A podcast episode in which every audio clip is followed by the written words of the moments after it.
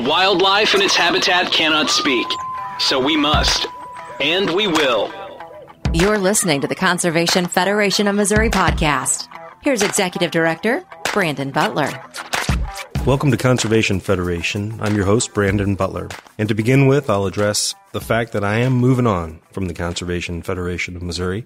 I've been blessed with an opportunity to join Roeslein Alternative Energy, and the word has sort of seeped out, so I thought I would quickly bring that up in the podcast and let everybody know that I'll be winding down my role as host of this podcast, but hopefully someone will step in soon and take over and continue the great content that we've been producing. With that, today I want to introduce my two guests. I'm here with Zach Coy, who is the president of Pure Air Wildlife Management Co-op up here in North Missouri. And he's also about to become a, a colleague of mine at Roeslein Alternative Energy. And also joining us is Frank Oberle, and we're at Frank's Frank's beautiful prairie. Frank is one of the foremost artists I've ever met in my life. Renowned photographer, incredible woodworker, but his masterpiece is the prairie that he's put together here in Adair County. He's also an example to me of just how certain people come into your life and you never understand what those relationships might entail, but the blessings that come from certain people are almost unfathomable. And knowing Frank Oberle has truly changed my life. So I'm very, very blessed to have Frank in my life and excited for you all to hear some of his incredible knowledge about North Missouri and wildlife management. So Frank, why is North Missouri so special? There's so little of it left in North America. There's a uh, unique geological phenomenon that has um, been with us for a number of years, and that is that we're on the western slope of the Grand Divide. And along that geographical area, which is the western side of Highway 63, and there was an upheaval some time ago that pushed up the soil and made it kind of a, like an Ozark landscape. There's lots of coal underneath this landscape. Missouri at one time was in the top three coal producing states in the nation. But along that corridor, the land is a little bit too steep to plow, lots of open prairie, lots of woods, and a combination of um, good soils and good water. And with that, we have habitat worthy of supporting a whole myriad of different species of wildlife. And um, I guess that's what drew me here was that the amount of native prairie that's left in this area. And I was working on two books for the Nature Conservancy. I'd lived in St. Charles. I was always heading north into Iowa and to Minnesota and Dakotas, come through here and seen this incredible prairie. And so one day I just decided to put an ad in the paper trying to locate some of it. Purchased it for a weekend place and wound up moving here, and um, we don't have any regrets. well, in last episode, we were down in Shannon County talking to Alex Rutledge, who was born and raised there, has never lived anywhere else he went on and on about his love of the Ozarks and, and that part of the state. And I thought we need to give North Missouri some credit as well because Missouri itself never ceases to amaze me. I haven't been to a county yet that I haven't found to be incredibly beautiful, offering diverse and unique opportunities to be outdoors and experience natural wonders. Certainly the case up here in North Missouri. And I'm excited to have Zach talk about his lifelong love affair with this part of the state, being a lifelong native of this county. Yeah, Brandon, I was uh, born and raised in Kirksville, about 17 miles to the east of here, and my family's blessed to have a 400 acre farm just down the road from Frank. Me and my brother and all my cousins, we've grown up on that farm, trumped every square inch of it, and a lot of the neighboring landowners let us do that as well. But as I got older, I realized really in the past 10 years the amount of remnant prairie that is in this stretch of Highway 149 that runs through the properties. Bountiful deer and turkey, tons of turkey hunting opportunities around, and we've actually started to see a comeback of the quail as well. Yeah, Frank, you've got a few coveys of quail here on the farm, don't you? We were, I think it was in 2008. We lost all of our quail, and it wasn't until two years ago did we start seeing coveys of quail come back. But we're still not at the level when we first purchased the farm, though. Well, I want to go back a little bit. You said you were in St. Charles. Before that, you were a Vietnam soldier, bravely served our country. Like many Vietnam soldiers, didn't have it very easy over there. And you've told me before about how this area and this prairie was very settling for your soul. And and that's really what drew you out here was the peace and, and tranquility that you are able to find here on the prairie. Can you talk a little bit about that? How this place is spiritual for you? Yeah, it's it's a difficult topic. I was a machine gunner on a helicopter for two years.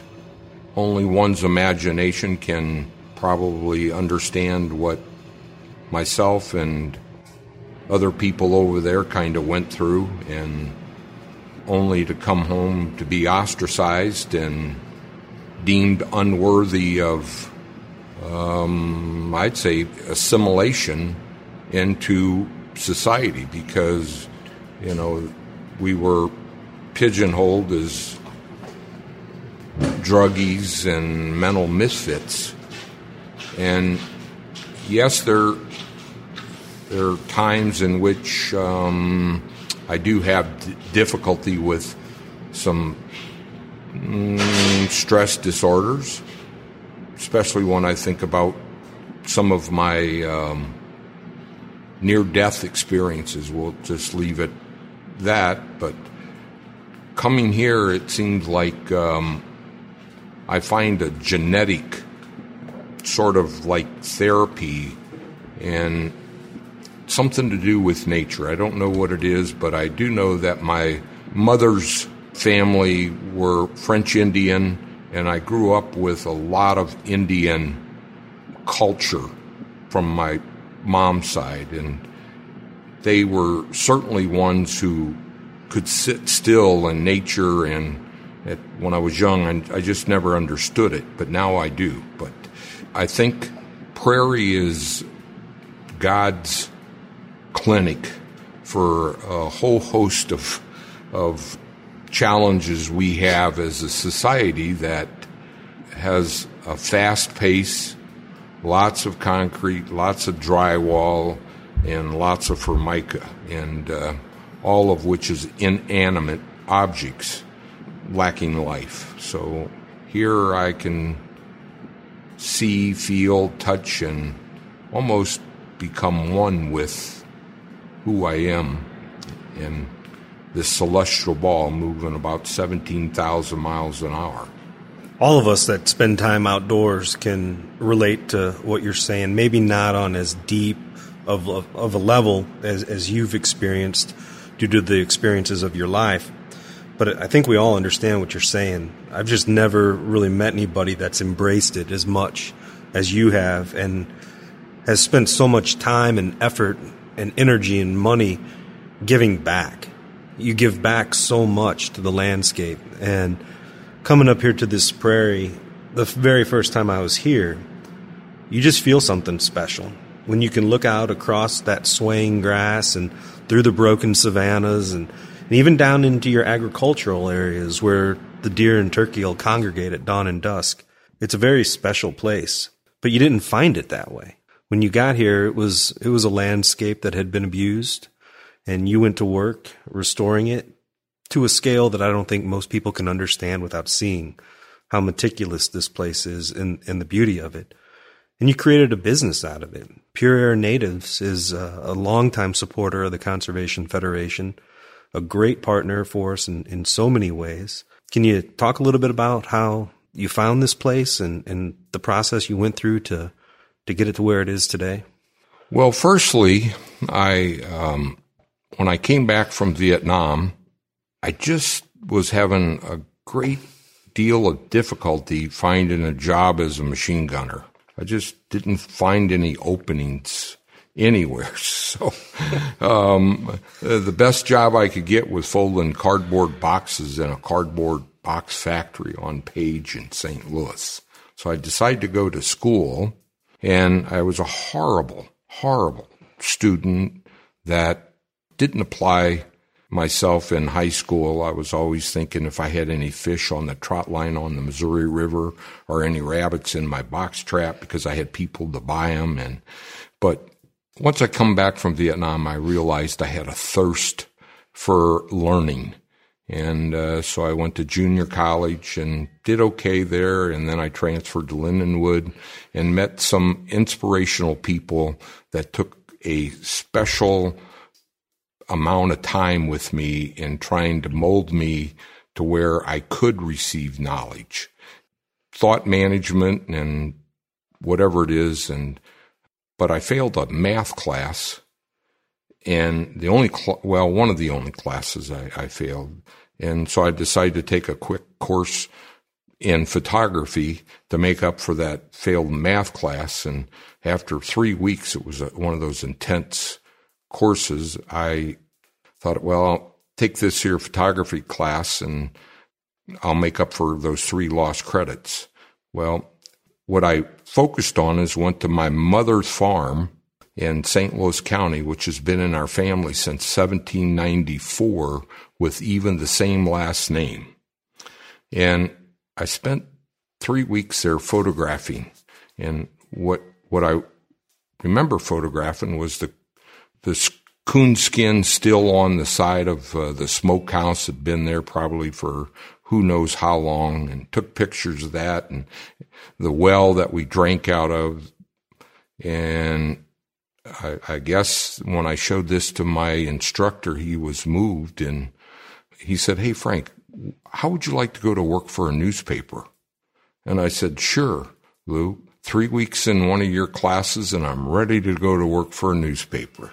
And he says, no, they need people to process the film, maybe clean the floors and maybe an assignment now and then. Well, I did that and, um, I took two internships with some of the local papers. And when I graduated from college, I was hired as a chief photographer for the St. Charles Banner News and um, kind of changed the way I seen things. I prospered there. I was sort of found my musical instrument, so to speak, which was photography. And of course, after four years there, I went to New York and started to work for a bunch of national magazines and including Life magazine and many others. And so that's my been kind of my journey. And uh, I found that um, photojournalism was um, it was a an interesting discipline, but I found that doing drug stories on drug lords in California troubled kids in Arizona and some of these feature assignments that I, I was really longing to, to do more like natural history assignments. And I tried to wean myself away from the, the spotlight where I made good money and, and all of that where I could spend more time in nature.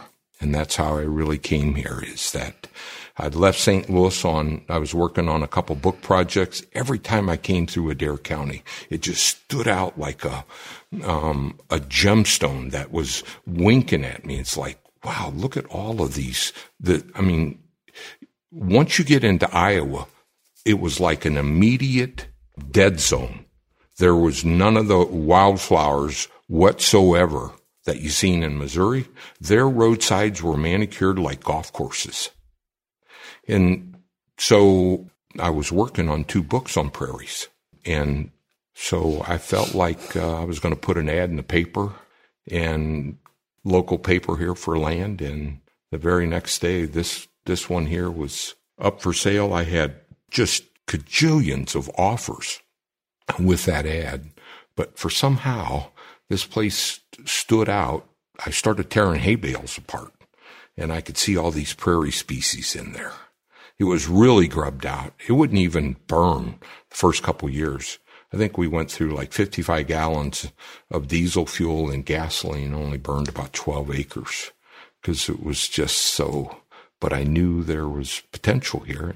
We took the cattle off and I got into dozer scaping, so to speak, fixing some of the um, the ditches that had eroded throughout the years and taking fence rows out. And I knew it was here. I mean, it was just a, a patience discipline and collecting seed from one place to the other and moving it. And um, after I finished, it was four books with the Nature Conservancy. Um, I was working on another one, but unfortunately, the um, the fellow that I was working with, John Madson, everybody knows him. He's the one that wrote Where the Sky Began. He passed away. And I was working on this book with him, and I was out in Montana, or Wyoming and Montana border. And I was halfway through with this book project. It was called The, the Great Plains, a Prairie in Transition. And I just didn't want to go into Montana. I was heading for the Missouri Breaks region. And I went about 10 miles into Montana and I stopped, turned around, came back and says, I don't, I don't want to do this book anymore. So then I got about 10 miles into Wyoming and I said, no, I got to, um, so I, I drove back up into Montana again. 10 miles in there, I says, no, I can't do it. So I headed home. And I remember Judy was in our garden. She was holding the weeds out of some of the beans and that. And she goes, what are you doing home? I said, babe, I, I just want to be here. And she goes, I could tell you, I could tell by your photos they they had been more like um, they they lacked the the creativity that you had before. And she goes, "We'll find something to do." And I thought, well, you know, everybody's been asking me about sharing some of the seeds here, so because it was so rare with having North Missouri ecotype seeds, and that's how um, and of course, just right up the road is a little town called Pure Air. And I thought, you know, we'll just call it Pure Air Native Seed Company. And um, that's how I um, got that business going. And it seemed like, like any wildlife restoration project, there's a recipe. And if you deviate from it, you won't have the success. And I was always trying to figure out what that special little idiosyncrasy or personality with each plant had. And I tried to impart that to people who wanted to buy the seed is that I had to think like nature. You can't plant this stuff in the springtime and expect it to grow because those seeds are little tomes of, of information that is so remarkable that if you were to like copy all the genetic characteristics, it would be it would be one book after the other. But one thing for sure is that those seeds are professional. They have been around for thousands of years, and many of them need to lay on the ground for 60 or 70 days through the winter. And if you try to plant them in the spring, they become fodder for insects. They, they just won't survive. So that was the key for me is to realize to study that plant, to study how it germinates. And we found out like compass plant germinates at 34 degree temperature in the spring after it's been stratified laying on the ground for a couple of months. So I, I think if there was anything that is unique with me being here is trying to be observant. Zach, long before I ever visited this area, I knew about it it's not a secret to any deer hunter across really the Midwest or maybe the country that we're in one of the premier deer hunting spots in in America. A lot of people hear more about Iowa, but we're right on the Iowa border. We have uh, more liberal tags, more ability for people to come in and hunt. To me, it's one of the great deer hunting destinations out there for people out of staters to to visit. Of course, people who live here work very hard to make sure the opportunities continue into the future. But it's not just deer hunting. You know, what is it about this area that's so special for wildlife and sportsmen? I would say the um, the ability to go out on any ridge and hear a turkey gobble in the spring. Any anywhere in the Adair County, you're going to hear a turkey gobble. Landowners are usually pretty open to let you go in and chase turkey and deer. The overall habitat in this part of the state is a lot better than if you go west or even east. We're just kind of in a special corridor, and if you look at a map, Highway 149 corridor is the last sizable piece of woodland as you travel further west. It is beautiful how scattered the woodlots are up here. It, it almost reminds me a little bit of where I grew up in northern Indiana, except that this is so much more beautiful because it's a much more natural kind of rolling landscape mixed in with, with prairie and, and other habitats, the river bottoms and such. Where I grew up, it was flat as a pancake, all ag lands, five acres of woods here. A, a 20 acre woodlot was a huge woodlot and everything was connected by fence rows and you were really hunting travel patterns. Here, it's almost like a mixture of Ozark Hills and that kind of agriculture landscape because it's not quite as steep as you would find in the Ozarks, but there are still patterns to hunting these fence rows and the way that they travel from, from woodlot to woodlot. I, I'm just so intrigued by it. And I myself came up and, and shot a turkey here at Frank's and I know exactly what you were saying. There was turkeys gobbling in every direction. But at one time there were no turkeys here, and that was the the work of conservationists that came before us. Do you personally remember kind of the evolution of the turkey hunting, or? I, I don't. I know when I was a young boy going out with my dad, we had no issue setting up on eight to ten birds a morning on our 400 acre family farm. And it kind of went through an evolution in the past 10 years that you would go out and you would have to talk to the uncles because there was only two birds gobbling and you kind of had to decide who was going to hunt.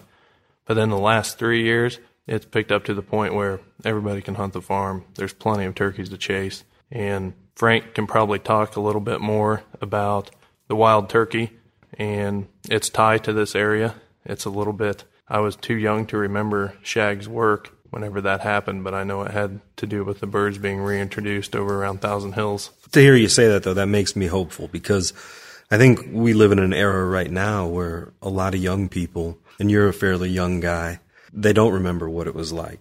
I'm in that same generation with you where we've always been blessed to have game resources available to us. Uh, Frank, you can probably tell us a little bit more about the days when you didn't see 131 deer feeding in a cornfield or there weren't turkeys on every ridge and, and some of the work that had to go into giving us these opportunities that we have today? Well, my grandfather on my mother's side, Peter Tebow, he was born, I think, in around, I'm going to say 1870, and I think he died around 1950. Never seen a deer or a turkey in his entire life, nor a beaver and he lived right on the river. Their land was deeded to the river's edge on the Missouri River. And there's an individual that lives here in Adair County, and I think he would be a super candidate while he's still got his faculties is to talk about Adair County, and that's Leslie Ellsworth. Leslie is in his 90s, and he went to Pure Air Baptist Church with me when we were going there. And one of the things that fascinated me the most is that Leslie has spent his entire career as a trapper. And he was saying in the 50s, if you saw a set of coon tracks, you never told nobody compared to today. And he said he don't know for sure, but he thinks 1957 might have been the first year they saw a deer here in Adair County. Do you remember that packet of information that Rudy passed out at his meeting we had last year? The Chillicothe? Yeah. There's an article in there in the beginning of that packet of information that talks about the early days of the Grand River watershed and when settlers started coming into this area in the 1820s. It's pretty fascinating. The the first guy that came in brought his family and built a cabin and such. The second noted settler lived inside a tree. I think it was a sycamore tree, big enough to where it was hollow, and that's what he lived in. And he just hunted. He was a market hunter. And he talked about like it was a bad day if he didn't get three bears. So that's what the wildlife was like in this area. There were so many elk that they would run them in the thickets, and the, the elk would get in those thickets with their antlers sort of tangled with the willows and that, and they would just go in there and lasso them. And then they said they were gone by 1850. So people came in in the 1820s and wiped it out by the 1850s. Without, without regulations, without, and I think to validate where you're going with this is that how could in just 30 years we take, um, let's just say elk, bison, bear, mountain lions too. Remember they were talking about it would, it would be no problem to go out in a single day and, and to get a lion. And here we are that from 1870 to, eight, to, to 1950, my grandfather never saw any of those. And his family were fur trappers along the river. And Leslie was saying that it wasn't until the 50s until they saw the first deer here. Last night I counted 131 deer in the bottom. So how did we get from one deer in the 50s to 130 deer on just our farm last night? So it really shows the benefits of how we manage our resource. And precisely what I'm excited about in this podcast is that I'm with Zach Coy, who is a young man, all of about what, 23? 26. 26. And he's got this but he's big as an ox. He, he, could easily look like he's 36. Looks like he should have been on the football field yesterday. I was looking at him. he I, makes you look small. and, and, and so anyway, I'm I'm so excited that these young guys, neighbors, that um, are they've got this co-op going. And their whole goal is to add value to our landscape by improving the habitat. And yeah, they love to hunt but I, I, I truly believe they love being outside just as much as they like being hunters. I think the hunt is, is only part of the journey. And uh, you can speak to it, Zach, but you guys have helped me burn 350 acres here for the last couple of years, which I'm not sure I'd be able to do now because I, I do have some health issues. But to think that our youth is picking this up.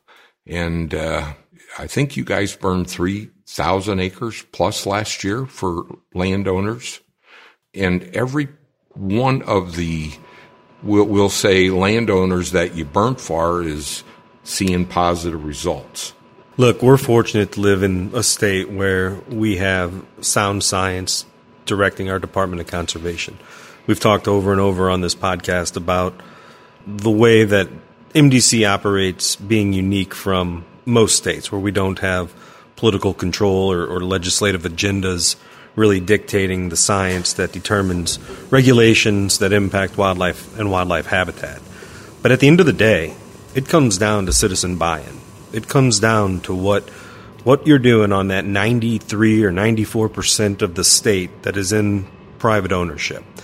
And what changed from you know 1950 to today, a lot of mentality changed. A lot of a lot of individuals coming together to say, okay, if we're going to have resources into the future, then we're going to have to change the way we personally use those resources and how we take them. And that's where the regulation comes in. And as you said, we're seeing that evolution continue in the next generation and the next generation and the way things were done during your grandfather's era were different than your era, which are different than Zach's era. But I think one thing that is really cool is when citizens come together and work within those regulations to even improve upon it. And that's exactly what Zach is doing with the Pure Air Wildlife Management Co op. And I think it's really special that nobody wants government, at least nobody that I hang out with, wants government infringing on all of their decision makings we have to have parameters. We have to have kind of the, the inside and outside saying this is the regulation, you can operate within that. These guys are taking it one step further and saying, how can we combine my private land and your private land and Frank's private land and create our own sense of community and, and manage our conservation and wildlife resources collectively together? So, what has led you to that, Zach, and, and how has it been so successful? as far as leading me to this, um, it would have been in the fall of 2015, we'd had a huge EHD outbreak here in North Missouri. And my brother and I were sitting in a tree stand, and we were actually filming at the time for Grant Woods, and we were lucky to see two to three deer. And we knew something had to be done. We, our deer numbers were low, our age class was awful. Our private land conservationist, John Murphy, at the time, he put me in contact with Alex Foster. He's a cooperative manager with Quality Deer Management Association. Alex came up and he met with us at our shop just down the road, and that's when Pure Pure Air Wildlife Management Cooperative was born. So that would have been in 2015, and we started off with about 600 acres and 15 landowners, if I remember right. As of right now, we're sitting at close to 3,600 acres and 22 landowners, and we've got huge gaps in our map still to fill. And we set up parameters on kind of where the boundary would be for the co op, and we've just grown from there. And it's crazy. Every spring, we have new people that come to us and, hey, we want to burn. Hey, we need help with TSI. Hey, we want some food plots put in. Can you guys help us with that? And it's awesome because we're helping older generations, you know, step back and realize that they've got great native resources on their property and it's all being brought out with fire. We burnt close to 3,000 acres last year just in this 149 corridor, and it didn't take very much time to do it, and we had a great time doing it. Talk about what it entails to do a burn, well, safety, and, and how you would how you would recommend somebody else getting into that kind of land management practice. I would I would take safety as the number one. I mean, you have to know what you're doing before you go out and strike a match. The safety of you and your neighbors and your crew is foremost for sure contact your neighbors and your fire department in the county. That is the biggest the biggest problem we usually run into are people who will light a fire in the next county and then we've got the fire department showing up to our fire because someone called in. So call your county dispatch, let them know you're going to be burning, let your neighbors know you're going to be burning.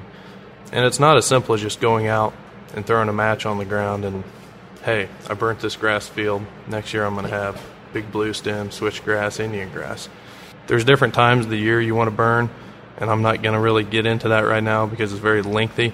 But do your research, know what you're trying to achieve before you start the fire. Different times of the year are better for woodlands as they are for grasslands. So have your fire breaks be prepared the fall before. I'd say that's the number one. I mean, Frank's fire breaks are ready to go. As soon as the snow melts and we've got a good day, we're going to be ready to go here and a lot of the co-op members in the area are going to be the same story. We're going to be ready to light on them too. I know the Department of Conservation puts on some burning clinics. I assume uh, some of the other conservation organizations that we partner with do as well. Are you aware of any education people are able to find on their own? Yeah, our PLC in Adair in Sullivan County, Nathan Hubbard with the Missouri Department of Conservation, he should be able to get you in contact. I'm sure he'll put a class or two on this spring and that's something that I highly recommend. Now, just because you go to one of these classes doesn't mean that you're fully prepared to go out and start a fire. I would definitely get a hold of someone with some experience to come out and help you that first or two or three times. Yeah, and PLC stands for Private Lands Conservationist. That's really a great point. That's a good place to start. Again, we're blessed to have the resources in Missouri to have a, a conservation department that can man an entire division on private lands conservation. And those people exist to help you manage your land better. And if you're a landowner who cares about your habitat and you have not consulted with a private lands conservationist, you're missing a great opportunity to do so. There's there's no cost to you, and in fact, there's actually opportunities for you to earn some money back through your cost share program. I would reach out to your private lands conservationist through the department and see if there's any opportunities to improve the habitat with cost share on your property. And I assume you've you've done that. Absolutely, yeah. A lot of um a lot of the landowners within our co-op have received cost share for some of their projects, and quite a few of them get paid each year to burn. A lot of them do TSI timber stand improvements each year on different units of their property, and they're actually getting paid for that as well. So don't do the work for free because they will definitely get you some funding for the habitat work. So the habitat work is in, incredibly important and a big part of what you're doing as a co-op member for you, USAC, president of the co-op. But I like the aspect that it also builds a, a sense of community. It really brings people together and creates kind of a shared compassion for the landscape and for the wildlife. I assume you're not running into too many problem people that are in your co-op, right? That these people understand what everyone's trying to accomplish collectively and working together towards those goals. One problem that we face across the state this isn't a new topic by any means, but it's one that we continue to try to push forward. Uh, in the Capitol, we're working on legislation to help curb poaching. It doesn't matter if I'm in the Ozarks or Adair County or Kansas City or St. Louis. People always want to tell me their personal horror stories of poaching and why don't we do more? Why why aren't the penalties greater? Why aren't people being punished in a, a more severe way for poaching? There's a lot of reasons for that. One, um, we forget sometimes that when when these poachers go before a judge, that judge might have seen a murder or a rapist, and then a deer comes across their de- their table, and it could be a city person that just doesn't understand the the real value of wildlife. So we're trying to make sure that we show the economic impact that poaching has on on portions of our state, but it's really personal for landowners. It's really personal for these people that are out burning and doing habitat improvement and maybe even supplemental feeding and food plot plantings. And you put all this time and effort into it, and someone drives up in a truck and shoots a deer off your land from the road it's pretty heart wrenching. Well, most of these young guys that are doing what I'd say habitat restoration here in this 149 corridor, my neighbor to the north of me here, Buddy Klingsmith, took his cattle off uh, in order to have the tallgrass prairie biome that supports the deer. I took the cattle off, and Sean Klingsmith and Donnie Waybell took their cattle off. So there's an economic sacrifice to creating these. And, and Callie has a thousand acres. He took his cattle off. So the, the issue is that these individuals have chosen to create wildlife habitats. And so doing, you're going to favor wildlife that means something special to you. And the more individuals in an area who have shared interest, the greater the opportunities are to have quality hunts and quality time outside. And it didn't come um, haphazardly. It, it, it's been a long drawn out commitment. And it seems like when there are a few people that feel they have a right, and it could be a um, an ill way of thinking, that they're going to come and shoot one of your deer or several of your deer that you've been trying to um, get to quality and, you know, this winter, I've already had two poaching cases close to me. Um, there's a guy that's been down on the creek there. He was poaching beaver and uh, all the other things. And so it's not just poaching of turkey and deer. There are other resources. And hopefully this guy who did the poaching of the, the beaver and these other things, um, hopefully he'll be given a restitution equal to what his offense was. But I've had here on this farm here, I can't tell you how many poaching cases I've had, and um, they've all been, it just seems um, insidious uh, fines. Um, you could probably throw out a pack of cigarettes and get an equal fine, but the issue I have with poaching is the dangers associated with it too. There are a lot of dangers associated with it when people pull up on the side of a road and shoot into land that they don't understand what could be on the other side of the hill. People that have, you know, snuck in at night with a spotlight, they can only see so far and they shoot. They don't know what's beyond the scope of that light. There's all kinds of dangers with it. And at the end of the day, it's just thievery. It's stealing. It's stealing resources from that landowner. But again, just because a deer is on that landowner's property doesn't make it that landowner's deer. That deer belongs to the people of Missouri. So when you when you take a deer or a turkey or a beaver or any other critter, you're stealing from all of us. And we talked earlier about how the resources went from so so plentiful that you could go out and shoot three bears in a day in 1820 to basically having a, a desert wildlife area in 30 years. And if it wasn't for regulations and it wasn't for everybody playing by the rules, that could happen again. That could happen again real quick. So, what is um, some of the current thinking on poaching? Is it do we use our neighboring states as examples how to curtail that? And if so, how do they achieve where, where they're at?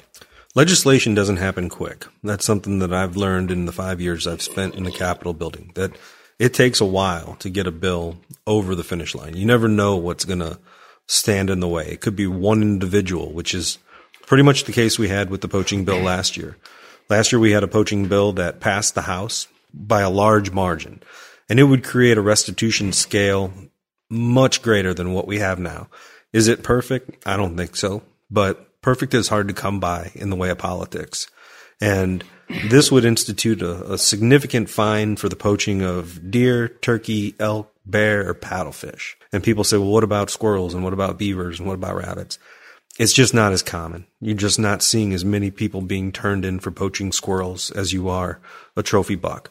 So hopefully, as the poaching bill evolves, more of those critters will be covered by it. But in the meantime, if we could get this bill refiled this year, which it has been in the House already, and Senator Schatz filed it in the Senate last year, and Senator Schatz is now the president pro tem of the Senate. So since he's really uh, running the Senate at this time, he's not filing legislation. So we're looking for a new sponsor in in the Senate, and we have someone identified that I think I think we're going to be able to talk him into carrying the bill. But since it passed the House so overwhelmingly last year, we think there's a good chance it'll pass the Senate this year because the one senator who was very determined not to see it pass is no longer in the Senate. He's, he has termed out. So the roadblock to passage has been removed and we think we can get this in. And, and how anybody wouldn't think this is a good thing for the state of Missouri for all residents, whether it's somebody in St. Louis that likes to see deer in fields when they drive down I 70 to the guy who spends ten thousand dollars a year planting food plots and doing habitat work. It uh, it certainly is something that needs to be done, and we're working hard at the federation to address it. And the department has done a lot of due diligence in the numbers that we use, and most of the legislators that I've talked to are on board. We do have uh, a whole new slew. I, I want to say about seventy new legislators this year, I believe. Term limits, you know, take a lot of people out, and we've turned over a lot.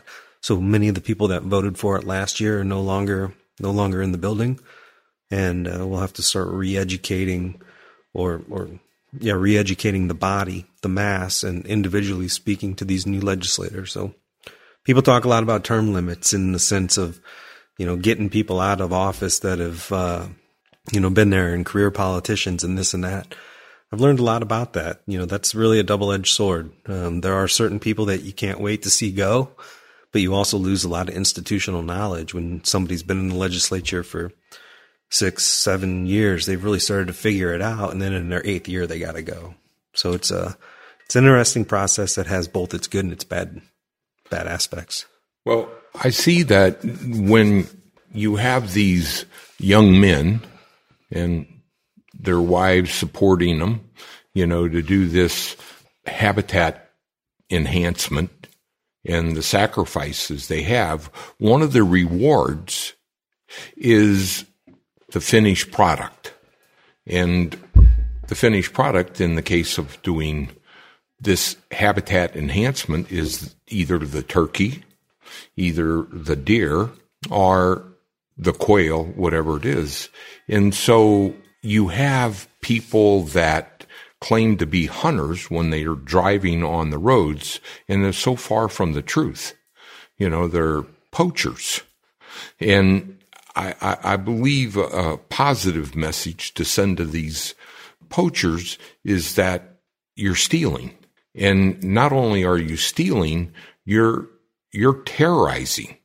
I, I can attest that when I know people are up there shooting towards the house here, it's just not, maybe they missed this time, but in Iowa two weeks ago, a guy shot and shot a lady in the back of a neck poaching a deer. So in Missouri, especially, because we shoot high powered rifles. We're not shooting shotguns. We're with slugs. Our bullets go a long distance. So I believe that we'll probably wind up running a bus if it goes to legislation for hearing. And that bus ride will take us all down to Jeff City to be in that hearing because we have been, um, I, I guess you could say we've been harassed by these guys who feel like, give me the ticket, let me be on my way, and I'll, I'll be back next year and I'll do the same thing because it's cheaper than leasing. And then another thing I wanted to mention on the benefits of landowner led co ops. I said earlier, I've got 22 landowners within our co op up this 149 corridor. And since we've started our co op, we've killed a lot of really nice deer in the area. And since then, we've noticed an influx of traffic up and down this road. So just to send it out loud and clear, there's 22 contacts in my phone. If I hear a shot off the road from a vehicle, I can have let 22 landowners within my general area, within a five mile radius, know, hey, black truck just shot off the road this time. I've got 22 guys with eyes out their windows or toward a road watching for these this black truck. That's a huge benefit. Hopefully, a couple of those contacts are sheriff's deputies, absolutely, and conservation agents. Absolutely. And I made the mistake one time, little little over a decade ago, when I was still a little bit more filled with piss and vinegar, to uh, to turn a guy in for poaching, and then I wrote a story about it, like admitting that I did it, which I was proud to write that story, but it created some problems in the neighborhood. But you know, I I, I was hunting a piece of property, this was back in Indiana, and it was just a beautiful, beautiful piece of property. And Indiana is a one buck state. And after this guy had shot his third buck that season, and I had talked to the landowner after he shot the first one, the landowner was about a, a 90 year old farmer who just hated deer, just wanted them gone, you know. So he was encouraged by this guy shooting every deer that he could. And, um, I finally turned him in and, and it, it, caused some problems. So if you're, if you're in that situation, you know, having that network of people is great, but you can also turn people in anonymously. I think that's very important for people to understand. Like you can call Operation Game Thief and the phone number is on, it's on the MDC website. It's on the CFM website. I can't remember if it's even on your. It might be on your license. Yeah, it's on the back of the tags, and I think it's even on yeah. the Hunt app. You so have. you you call in anonymously. You do not have to give your name. You do not have to give any personal information about yourself to make a tip to the conservation department or conservation agents about poaching that's going on in your area. So so be smarter than me. don't don't stand out in the road and say, "Hey, I'm the guy that did it." unless you, you want some neighborhood problems. But you can you can easily make a tip, and and often those result in, in people being caught and prosecuted. I want to add to that. This is this process of having science um, and apply it to conservation means that we're still getting better at helping our planet become better through science. And I believe we can heal a lot of past bad judgments, you know, much like the Dust Bowl was man made.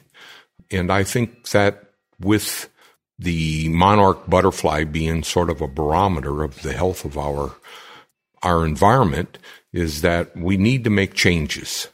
And the changes, I believe, are going to be made by people that been gifted with different ways of looking at what we need to do to change. And um, I think th- the more that we see what's happening to our planet and knowing that we have to change something, I see a big place for prairie restoration in that change. I see a big change in how we um, view wildlife as a part of that. So I think it's sort of like art, you know, art is cannot exist without artist. And artists have a hard time existing without art appreciators. I think we're coming to the point in our society to know that we need a good, solid conservation ideology that we can follow. And I think we're, we're learning a lot in what these young men are doing up here. And we're, we're bringing back not just, you know, um, the, the deer and the turkey, but we're bringing back a lot of essential things. And that is, um, there are certain insects that only feed off of certain plants, but there are certain birds that only eat certain insects. and so it's, it's been to me, it's been, um, an exciting, you know, an exciting observation to watch and to see this sort of what I'd say is, um, we're all on this journey and, um, prairie is something that you can't really define. You have to stand in it. You know, we often hear the the sky is falling from the old the old guard. I I couldn't disagree anymore. I'm right, excited. Yes, yes. I'm excited about the future. I I think there is a, a vein of conservation and environmental concern that that has grown in younger mm-hmm. generations. I think climate change and and the issues that are coming from climate change, flooding, catastrophic weather events. That's something that this generation has grown up with and they're aware of it. So there's there's really no debate as to whether the validity of of this is real or not.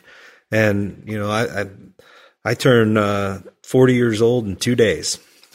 So I will uh, I'll say I'm at about halftime in life right now and I can I can I'm old enough now to look back and say things have improved. Things have improved in my life. And I can't wait to see what the improvement looks like in the second half of my life because I think it's going to be profound. I think we're moving towards, as you say, a better planet. And I think more people are becoming conscious and aware of the fact that, that we are all on this journey together and that we all have to pull our weight and, and try to be more environmentally conscious. Now that doesn't mean we have to stifle capitalism or or mm-hmm. roll back our opportunities to manufacture and produce in this country. We just have to do it in a more sustainable way. We're looking for more sustainable practices in agriculture. We're looking for more sustainable practices in manufacturing. We have some of the greatest minds on the planet in this country. And, and we should, as we have so many times before, we should lead the way. Mm-hmm. And, and I see it in people, you know, having taught at the University of Missouri in the School of Natural Resources, the brains that are, that are coming out of that school, which is just one school out of a thousand schools where students are studying natural resources and, and looking for ways to, to make the planet more sustainable. I'm excited about it. I'm excited about the future. We can repair and even improve on such a wide scale of um, things that have taken place. Who would have ever thought? Um, we'll, we'll, we'll just say 40 years ago that the eagle would have returned with such incredible numbers.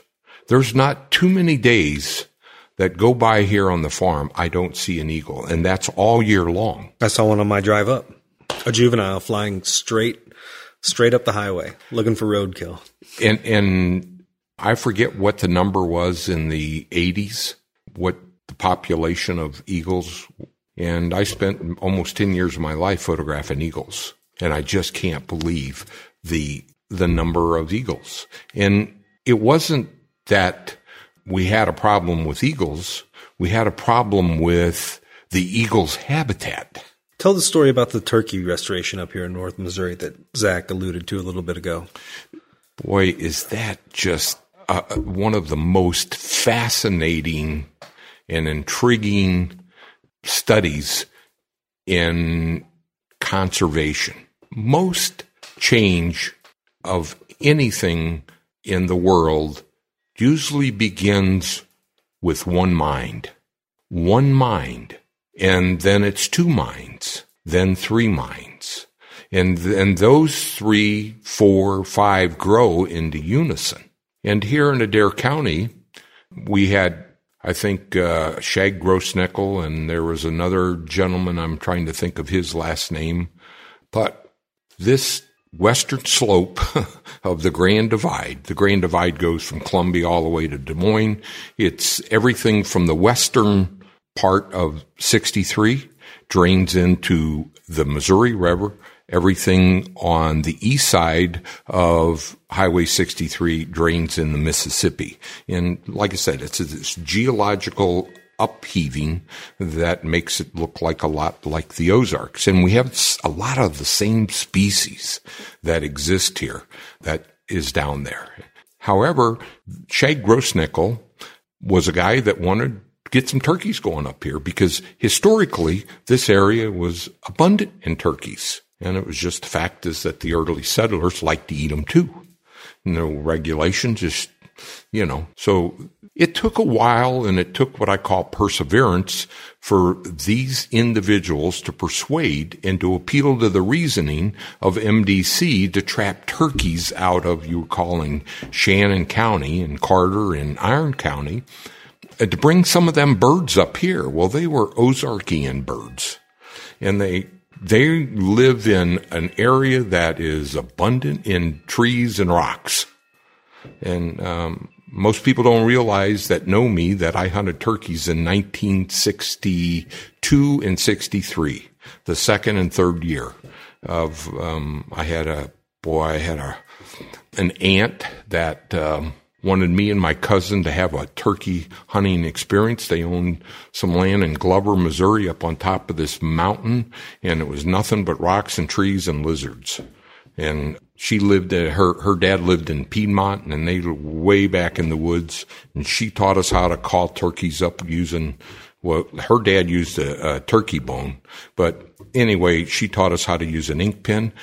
Her husband, which is mm, my uncle, um, he took us down on Friday, left on Sunday, and my aunt and my cousin spent the week down there in a shack which was 12 by 16 with tar paper over rough sawn wood so we could have a turkey hunting experience. And we did. I mean, we've, we, it, it was the greatest thing because here's a woman with two teenage boys showing us how to hunt.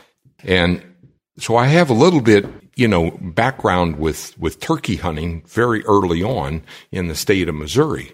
And if I got time, I'll tell you that first hunt, how it turned out because it's you, you, you just have to hold on your side because it just hurts so much to laugh. But at any rate, Chad Grossnickel, I think he was the sheriff. He was the something else here in Adair County, and he and a couple guys said, "Look, MDC, if you get some of them turkeys down there in them Shannon, Carter, Iron counties and bring some up here, we'll make a pledge that we'll take care of them for you." And there was a lot of dialogue that went back and forth. And finally, I think Shag was able to get 40,000 acres commitments from landowners if they would bring them birds up here in this county. But the departments seem to think that there might be too much open ground for them because they're used to all woods. Well, they yielded, brought 25 birds, and the first winter was like it is out there now. Oh, they were just shaking in their boots. John Grossnickel told me about his dad. He said that they had put corn out and the turkeys walked over, didn't know what it was hmm. and would not eat it. And he said that it really got them scared because they wanted to, this was their only chance to get birds. And, and 25 birds was a lot of birds to come out of our dwindling population down in those counties. So they went and I think they got them some ground wheat or something and they kind of knew what wheat, that kind of thing was, but yellow corn, they were, they wouldn't eat it. And so anyway, to make a long story short, they put them here in the county and we had a tremendous success once we got them past that first, first um, winter. You got to realize that back then in the early 70s, coons were going for almost 40 bucks a piece. You had possums going for seven and a half and you had skunk going about likewise. So you had everybody and their brother out trapping. So there was no predators, no fur bearers. And these turkeys exponentially procreated and successfully uh, fledged 10 to 12 turkey every year to the point where when we bought this farm in 90 to 93, there was 300. I have a photograph of 300 turkeys down there in the bottom. You can count every single one of them. and that's where the Turkey Federation, Wild Turkey Federation, worked at capturing some of this success story and traded them to other states like Iowa, Minnesota, Wisconsin, and so this was a good seed stock. And we also used them here to transfer within the state. But what we found was that the turkeys did very well in our prairies. Um, our open areas had a lot of native plants, uh, forbs that had a lot of insects. And that's important when those baby chicks hatch out. And so the turkeys had the food, even though the 80s was one of the roughest, toughest times for Northeast Missouri. It was the drought years. But the turkeys went to the riparian ways, and that's where they set up shop for their nest. Well, back then there was no problems with fur bearers. There was not a coyote or or coon, like I said, because you could make a half a week's wages, you know, in a couple days if if you got several coons. So th- there was nothing in American restoration quite as successful as what took place here in Adair County with turkeys. It, it just goes to show you that, you know, with individuals dreaming big and daring to fail, using wisdom to try to persuade and appeal to the reasoning that we can do this and how they are able to improve upon that.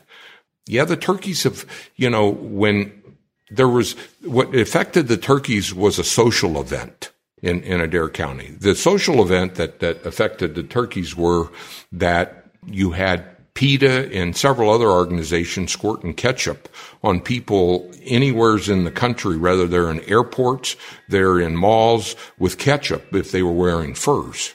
Well, the, the, the furs went from $40 down to dollar.